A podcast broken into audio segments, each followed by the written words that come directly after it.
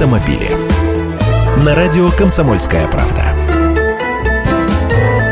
Здравствуйте! Страховщики разработали свои требования к гаджетам, фото и видеосъемку с которых страховые компании будут рассматривать как доказательство произошедшей аварии для последующих выплат на ремонт разбитой машины. Речь идет о так называемом Европротоколе.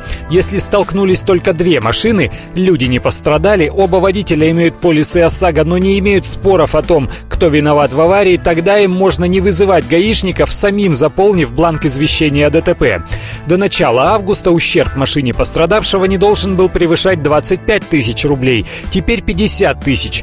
Для получения этих денег никакая съемка не нужна, она потребуется, когда в октябре текущего года лимит ущерба по Европротоколу увеличат до 400 тысяч рублей. Правда, пока только для аварий, произошедших в Москве, Московской области, Санкт-Петербурге и Ленинградской области.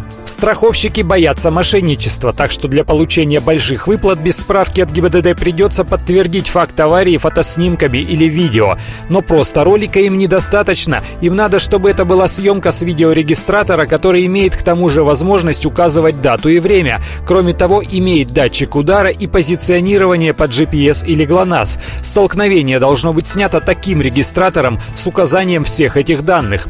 Можно будет и фотографиями отделаться, но нужно снять обе машины вместе, как они стояли после столкновения. Потребуется также фото ВИН номера машины или номера шасси или кузова. И придется сфотографировать все повреждения машины, прямо каждую деталь по отдельности.